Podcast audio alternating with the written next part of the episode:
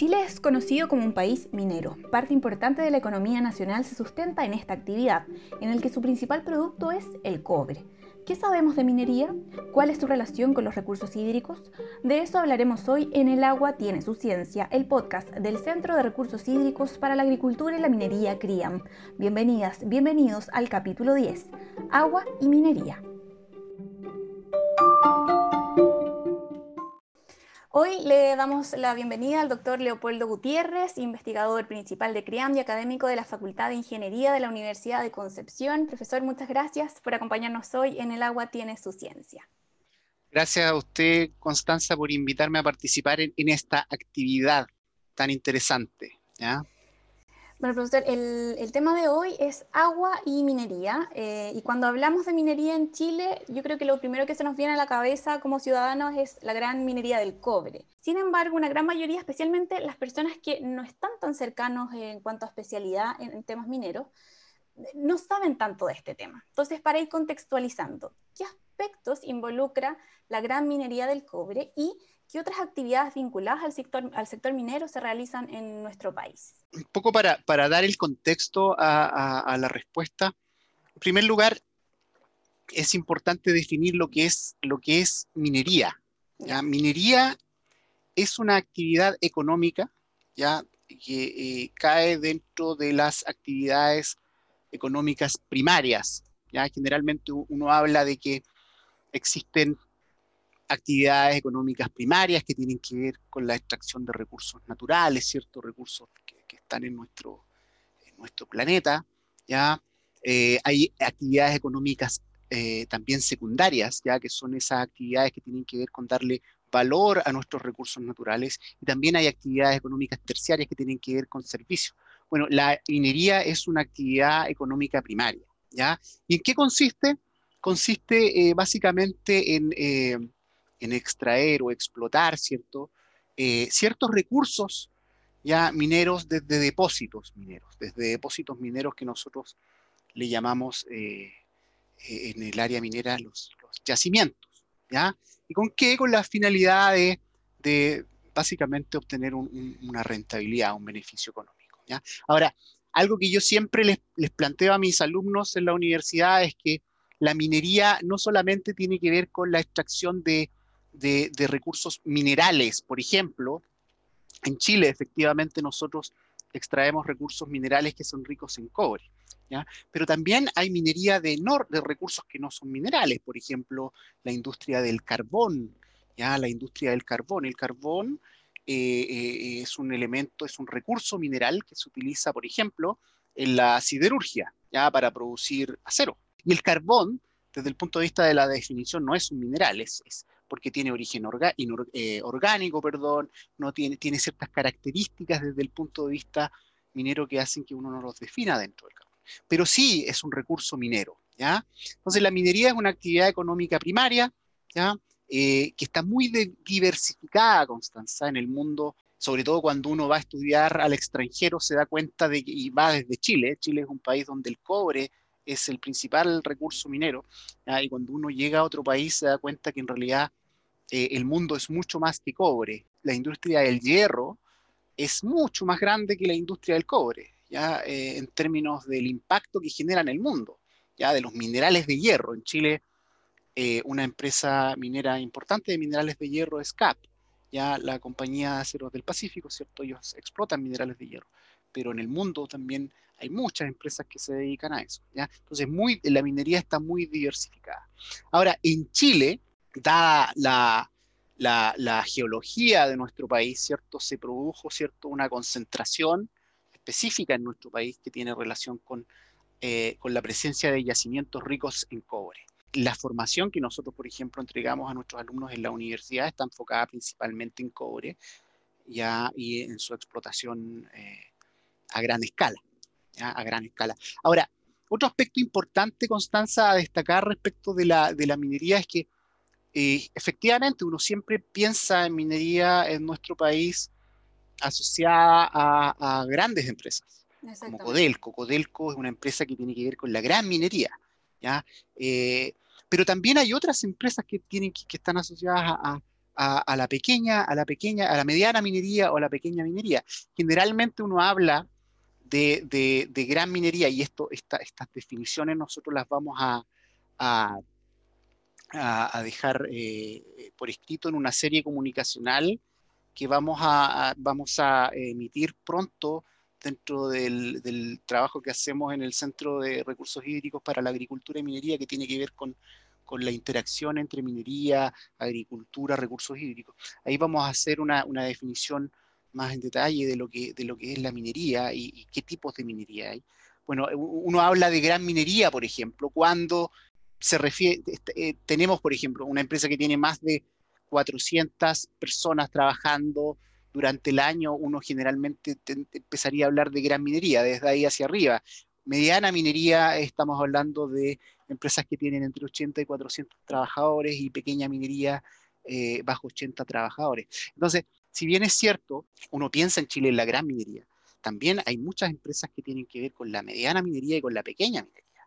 En muchas regiones del país eh, hay mucha actividad asociada a la mediana y pequeña minería, que es muy importante.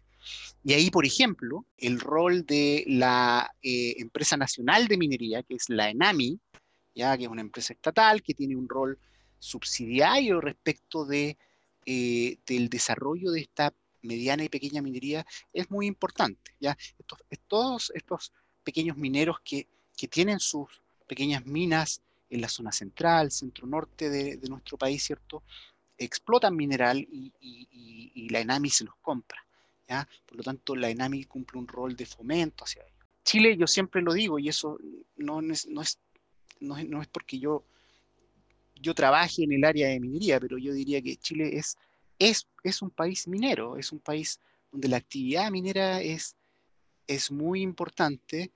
Eh, desde, desde, el extranjero eh, se nos reconoce como, como, como, especialistas en el área de procesamiento de minerales de cobre en particular, ¿ya? Y, eh, lo, y, y, eso tiene que ver con que la actividad minera tiene un impacto muy fuerte en el, en el, en el desarrollo del país y en el producto, en el producto interno, interno bruto. En resumen, yo diría que eh, la minería es, es, importante, hay mucho que hacer, hay mucho que, avanzar en este tema y eso, eso se, digamos, se relaciona a, lo que nosotros hacemos en CRIAM. Hay, mucho que avanzar en temas de, desarrollo sustentable en minería, ¿ya? Eh, de cómo hacer que nuestra minería sea más sustentable eh, desde el punto de vista ambiental, desde el punto de vista social, desde el punto de vista tecnológico.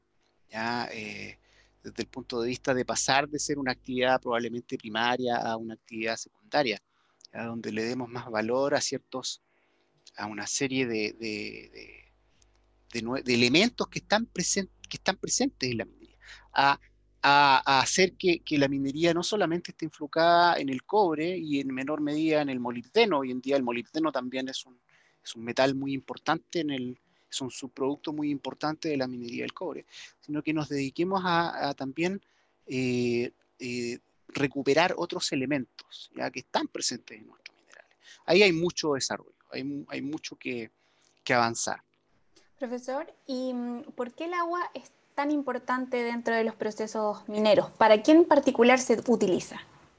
Mire, esa, esa es una pregunta muy, muy interesante y que siempre, que siempre eh, se hace, digamos. Eh, mire, para eso hay que explicar un poco en forma, yo diría, lo más simple posible, cómo se procesan los minerales, ya cómo extraemos, cómo se produce el cobre, cómo de, un yacimiento de, la tierra, por decirlo en términos simples, podemos sacar cobre puro y llegar a un, cobre metal. Entonces siempre la, pregunta que yo, eh, la respuesta que yo doy y, digo, mire, imagínense que usted va caminando por la calle y toma una piedra, una roca. Esa roca, aquí en Concepción, si usted toma una roca, esa roca tiene cobre, pero tiene concentraciones muy bajas de cobre, que hace que no sea que sea más costoso procesar y extraer ese cobre que el ingreso que yo voy a percibir por recuperar ese cobre que está en esta. Sin embargo, hay, ciertas zonas ya donde ese cobre se concentró, ya producto de la formación geológica que ocurrió en su momento en esa zona, ¿ya? Y apareció mucho más cobre en una zona. Eso se llama, eso son lo que se conoce como yacimientos. Los yacimientos son, desde el punto de vista, desde un punto de vista general, uno podría decir que son anomalías geográficas donde hay concentración de, cobre, ¿ya? en este caso de cobre, donde los, los, metales se concentraron mucho más. Entonces, si usted va ahí y toma una roca, ¿ya? probablemente la concentración de cobre en esa roca va a ser muy alta. ¿ya? Y sí va a ser económicamente factible sacar ese cobre. ¿ya? Ahora, la pregunta es, ¿cómo saco ese cobre? Claro. Entonces, para, para, sacar ese cobre, y esa es una pregunta que yo me acuerdo que cuando era niño siempre me la hacía, oye, ¿cómo lo harán para poder sacar el cobre, llegar, llevar de una roca? Porque uno siempre veía en la televisión, ¿no? Los camiones que llevaban rocas arriba, y ¿cómo lo harán para sacar eso? Bueno, hay un proceso, para eso hay un proceso ya que se llama, que es un proceso metalúrgico. Lo primero que uno hace es romper esa roca, ya, romperla, ya eh, a través de grandes equipos donde uno mete, son como chancadores, donde esa roca de gran tamaño pasa y se convierte en muy pequeñas partículas, ya, muy pequeñas partículas, donde uno lo que hace es, como quien dice, sacar ese cobre que estaba dentro de la roca, sacarlo de ahí y dejarlo como pequeñas partículas. ¿ya? Bueno, y después uno separa esas pequeñas partículas que tienen cobre de las que no tienen cobre. ¿ya? Los procesos que permiten hacer ese proceso, ese proceso, valga la redundancia, ¿ya? Eh, necesitan agua. Sin agua no se puede hacer. En seco, hoy en día no existe una tecnología que, permite, que permita separar esas pequeñas partículas que tienen cobre de las que no tienen cobre. ¿Cuánta agua se necesita? Ese es un tema que tiene mucho que ver con lo que nosotros hacemos en CRIAM. Y cómo optimizamos el uso de esa agua eh, es un tema de especial importancia en la actualidad, porque eh, es lo que nos va a permitir hacer que nuestra minería sea sustentable en el futuro. Yo diría que en los últimos 5 o 10 años, eh, el consumo de agua en la minería ha, disminuido considerablemente. Aquí eh, si uno toma datos del 2012, por ejemplo, eh, uno hablaba de consumos de agua de, del orden de 0.6 metros cúbicos de agua ya utilizada por, por, tonelada de mineral procesado. ¿Ya? y ahí, ahí y hoy en día estamos hablando de valores del orden de 0.35, 0.35 metros cúbicos de agua por tonelada de, mineral procesado, incluso un poco más bajo. Por lo tanto, se han hecho muchos esfuerzos por disminuir el consumo de agua fresca. En, las plantas de procesamiento, y esa es otra cosa que es muy importante destacar, en las plantas de procesamiento una gran cantidad del agua que uno utiliza es agua que se recircula, que uno la utiliza y después la recupera nuevamente y la recircula a los procesos. ¿ya? ¿Desde dónde la recupera? Principalmente de, de ciertas etapas del proceso que están diseñadas justamente para recuperar esa agua. Y hay otra fracción menor, que es del orden de un 20, 30% en la actualidad, que es agua fresca. ¿ya? Ahora, que es agua que nosotros necesitamos sacar de algún lado. ¿ya? Ahora, ¿de dónde viene esa agua? De distintas fuentes. En la actualidad muchas operaciones mineras utilizan aguas de, de ciertas fuentes naturales, ya eh, en algunos casos de, ríos, de pozos, eh, que son cada vez más, escasos, más escasos por producto de, los cambios en el clima, etcétera, etcétera. ¿ya? Muchas veces son aguas de mala, lo que nosotros, nosotros en, metalúrgica, en metalurgia hablamos aguas de mala calidad metalúrgica. ¿Ya? Eh, ¿Qué quiere decir eso? Que, que, el utilizar esa agua eh, genera un impacto negativo en la producción de cobre. ¿ya? en, metalurgia y en procesamiento de minerales, en realidad, eh, el agua que se utiliza sí importa. Si el agua tiene más iones, por ejemplo, si tiene más eh, material orgánico, eso impacta las toneladas de cobre que vamos a producir. Impacta las toneladas de molibdeno que vamos a producir. Ah, oro, plata, que también son otros elementos que aparecen en nuestros minerales. ¿ya? Eh, y por lo tanto, hay que tener mucho cuidado y estudiar muy bien. Y ahí el rol por ejemplo, de lo que nosotros hacemos en el, en el CRIAM, es muy importante. Nosotros una línea de investigación que llevamos es estudiar el impacto que tienen las aguas en la producción. ¿ya? eh, porque eso nos va a decir, por ejemplo, que, cómo podemos procesar esa agua para poder optimizar la producción y de esa forma también, ojalá, reducir los consumos de agua. Está todo muy relacionado. Ahora, en el, en el último tiempo eh, se ha considerado, por ejemplo, el uso de agua de mar ya eh, como una fuente de recurso hídrico importante en las empresas mineras. Eh, hay dos mineras, empresas mineras, operaciones mineras grandes que utilizan agua de mar cruda. Nosotros hablamos de agua de mar cruda tal como sale del mar. ¿ya? Toman el agua y la utilizan en su proceso. Una es Minera Centinela, que queda cerca de, Calama, cerca de la comuna de Sierra Gorda, y, Minera Sierra Gorda, que justamente queda muy cerca ahí las dos estas dos empresas mineras, muy, ambas cerca de, de, Calama, ellos utilizan agua de mar cruda en sus procesos. Eso tiene un impacto importante en, la producción. Eh, el, agua impacta mucho en lo que nosotros hablamos de la físico-química de los sistemas particulados y eso tiene un impacto en la producción de cobre y molibdeno. Pero lo han hecho. Ese fue en su momento un desafío importantísimo para para estas dos empresas mineras. Era la única opción que les quedaba, básicamente, para poder llevar a cabo el proyecto, los proyectos. Ahora, en la actualidad también hay, se está trabajando eh, con eh, eh, plantas desaladoras, desalinizadoras para, digamos, procesar el agua, sacarle los iones, ya, las sales, ya, y tener, llevar un agua de buena calidad metalúrgica a la, a la operación minera. ¿ya? Eso se está haciendo, hay empresas que que lo han hecho y que tienen, han instalado plantas desaladoras de tamaños relevantes en el norte de Chile para poder seguir eh, eh, llevar a cabo los proyectos mineros que, se habían propuesto originalmente. Perfecto.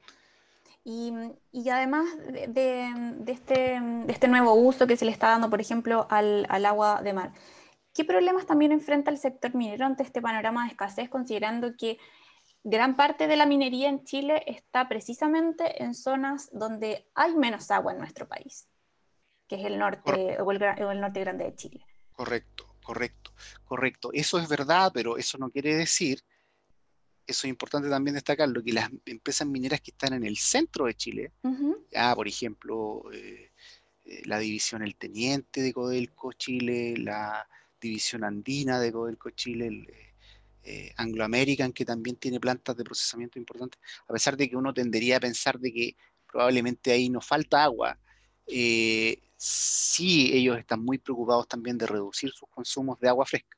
Y ahí se cruzan también con la agricultura. Se cruzan con la agricultura. Se cruzan con la agricultura, se cruzan con las comunidades, se cruzan, hay temas ambientales que están ahí, eh, que son muy importantes y por lo tanto no, no, es, no es evidente que ellos no tengan que trabajar mucho también para optimizar su consumo de agua. Ahora, efectivamente, la pregunta también es, muy, muy, muy importante porque cuando uno piensa, por ejemplo, en que eh, si, si claro, evidentemente la mayoría de los, parte importante de los proyectos de exploración, por ejemplo, exploración es un, es, un término geológico, ya la, la, los colegas geólogos, ya ellos trabajan en, exploraciones, exploraciones, buscar yacimientos, ¿ya? Hay, profesionales geólogos que se dedican a buscar yacimientos y van y toman muestras eh, porque de acuerdo a su conocimiento de la disciplina, ellos visualizan que hay ciertas zonas donde se podrían encontrar yacimientos. Entonces ellos van y exploran y buscan, buscan eh, nuevos yacimientos. Muchas actividades de ese tipo están en el norte de Chile. Y muchos proyectos eh, nuevos efectivamente están en el norte de Chile. Entonces, la pregunta que usted hace es muy, muy importante, porque si están en el norte de Chile y en el norte de Chile no hay agua, bueno, entonces, ¿cómo pretendemos llevar adelante estos proyectos mineros en el futuro?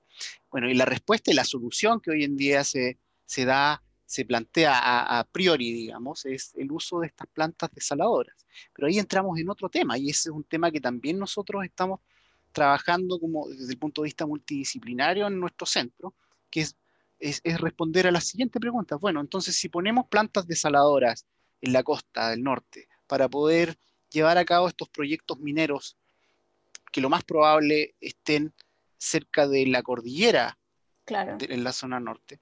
Y tenemos que transportar esa agua, sacar agua de la costa, llevarla a la cordillera. Bueno, ¿cuál es el impacto que tiene en la sociedad esa actividad? ¿Cuál es el impacto, que tiene en el clima? ¿Ya? Si yo llevo agua desde la costa al cerro, ¿va a impactar o no? Esas, esas, preguntas no son de fácil respuesta, creo yo, y, requieren estudio, requieren, requieren trabajo, eh, y, requieren eh, respuestas en base a datos objetivos, diría yo, ¿ya? Eh, en, en base a a, estudios que, donde se incorporen grupos multidisciplinarios que, evalúen ese tipo de, impactos. Por lo tanto, hay mucho que hacer todavía en ese tema. Yo no lo, no lo, veo tan, no, lo veo que, no veo que tenga una respuesta tan clara en la actualidad eh, respecto de cómo nosotros pretendemos llevar a cabo una minería sustentable en el futuro, ya eh, eh, considerando todos estos elementos que tienen que ver con, disponibilidad de recursos hídricos. También hay, otro, hay una serie de otros temas que nosotros también estamos trabajando. El, tipo de mineral que nosotros procesamos se comporta distinto ante distintas, ante distintas fuentes de agua. Hay minerales que se comportan muy bien independiente del agua que utilicemos. Cuando yo digo que se comportan muy bien, quiere decir que yo puedo sacarle mucho cobre ¿ya? a esos minerales. Pero hay otros minerales que se comportan muy distintos a distintos tipos de agua utilizada. ¿ya? Por lo tanto, las producciones que se logran ¿ya? y las recuperaciones de agua son totalmente distintos. Entonces, ¿cómo uno hace esa correlación entre el tipo de agua y el mineral que vamos a procesar? También es un tema de estudio. Porque eso va a impactar finalmente la cantidad de agua que voy a necesitar para procesar el mineral. Y eso si uno lo, lo lleva eh, hacia atrás, digamos, impacta también en cuánta agua voy a sacar de la costa, ya cuánta voy a desalar, y eso tiene que ver con la sociedad y eso tiene que ver con, el ambiente. ¿ya? Por lo tanto, esto definitivamente y todo este tema hídrico tiene que ver con, es un, desafío futuro para nuestra minería y es un desafío que, que, tiene mucho que ver con trabajo de distintas disciplinas. Distintas disciplinas tienen que dar respuesta a muchas interrogantes que están que están apareciendo dentro del, del, desarrollo de una minería sustentable. Profesor, y ya, ya para ir finalizando, bueno, y sin duda usted ya lo mencionaba, eh, la investigación tiene mucho que decir, aún hay respuestas que, que tienen que ir estudiándose para, para consolidarse, em, pero ¿cuáles serían como los grandes desafíos que debería enfrentar la minería considerando este, esta escasez, este cambio climático en el mediano y el largo plazo para ser viable. ¿Podríamos pensar quizás en una minería más seca a pesar de que hoy eh, no es así? Mire, yo, creo que, que efectivamente eh, la minería en el futuro va a ser sustentable si solo si podemos eh, reducir en primer lugar el consumo de agua. No creo que, yo veo difícil en el corto plazo, media, incluso mediano plazo, llegar a un proceso, a procesos de minería sin agua. Eh, no, no, todavía no, lo visualizo bien. Y mediano plazo estamos hablando como más o menos cuántos años? 10, 15 años para mí mediano plazo. En minería los cambios son muy lentos. La minería es una, es una, es un área de la economía que es muy conservadora y, y no es y no es que, la gente que trabaje ahí, eso, eso es algo muy interesante también cuando uno lo analiza, no es que las personas profesionales que trabajan ahí sean eh, profesionales que no quieran hacer desarrollo, sino que muchas veces el, impacto que puede tener un error en minería significa mucho, mucho recurso. Se puede, puede, significar, puede significar accidentes, puede significar impacto en el ambiente, tiene, tiene cualquier error en minería, tiene, tiene impactos fuertes. ¿Y eso a qué se, asocia? A, que los tonelajes, la cantidad de mineral que se procesa en una planta de procesamiento promedio en Chile eh, es muchísimo. Eh, el ejemplo que yo siempre doy, yo me acuerdo que el, por ahí por el año 2000 hizo una práctica en, Codelco División Chuquicamata y fuimos a una charla y lo primero que dijo la persona que estaba dando la charla es, que Chuquicamata procesaba en un día un cerro Santa Lucía. Es decir, la cantidad de material que entraba a la planta de procesamiento de Chuquicamata era más o menos un, como sacar un cerro Santa Lucía de Santiago. Entonces la cantidad de material que está entrando ahí, entrando ahí es muchísima. el tamaño de los, las dimensiones de los equipos es, muy, es, muy, es muy impresionante. Por lo tanto, eh, la, las ganas de hacer cambios muchas veces y hacer desarrollos toman tiempo. Entonces, en minería, estamos, mediano plazo, fácilmente pueden ser 20 años, ¿ya? Eh, y largo plazo 50 años o más, ¿ya? Eh, pero sí lo que podemos hacer hoy en día es tratar de reducir los consumos, tratar de, agua, tratar de reducir los consumos de reactivos. Eh, y para eso necesariamente la minería necesita ir, trabajar muy de la mano con, la ciencia, con la tecnología. Entonces cada vez va a ser más exigente el panorama para nuestra minería. Y ahí es ahí donde los centros de investigación como CRIAM eh, tienen un rol muy importante. Tienen un rol muy importante y, en, mi, percepción la, gente que toma decisiones en minería está, lo ha ido internalizando y lo entienden y yo creo que eh, no va a pasar mucho tiempo hasta, donde eso, hasta que eso se, se materialice. ¿ah? Yo creo que que es un poco lo que uno ve en el extranjero, donde las, muchas veces las empresas mineras trabajan muy de la mano con universidades, con centros, ya para poder hacer desarrollos en, distintas, en distintos eh, ámbitos que son importantes para, la, para el negocio minero. Profesor, le quiero dar las gracias por acompañarnos hoy en El Agua Tiene su Ciencia. Gracias a usted, Constanza, por su, por, su, por su labor y por toda su dedicación a este trabajo que yo lo encuentro muy, pero muy valioso. Y a ustedes les agradecemos por acompañarnos y les dejamos la invitación a compartir este capítulo. Si quieres saber más sobre el trabajo del centro, síguenos en nuestras redes sociales. Facebook, Twitter, Instagram, YouTube y LinkedIn. Nos encuentras como CRIAM, C-R-H-I-A-M. Y también nos puedes visitar en www.criam.cl. Muchas gracias por escucharnos y hasta el próximo episodio de El agua tiene su ciencia.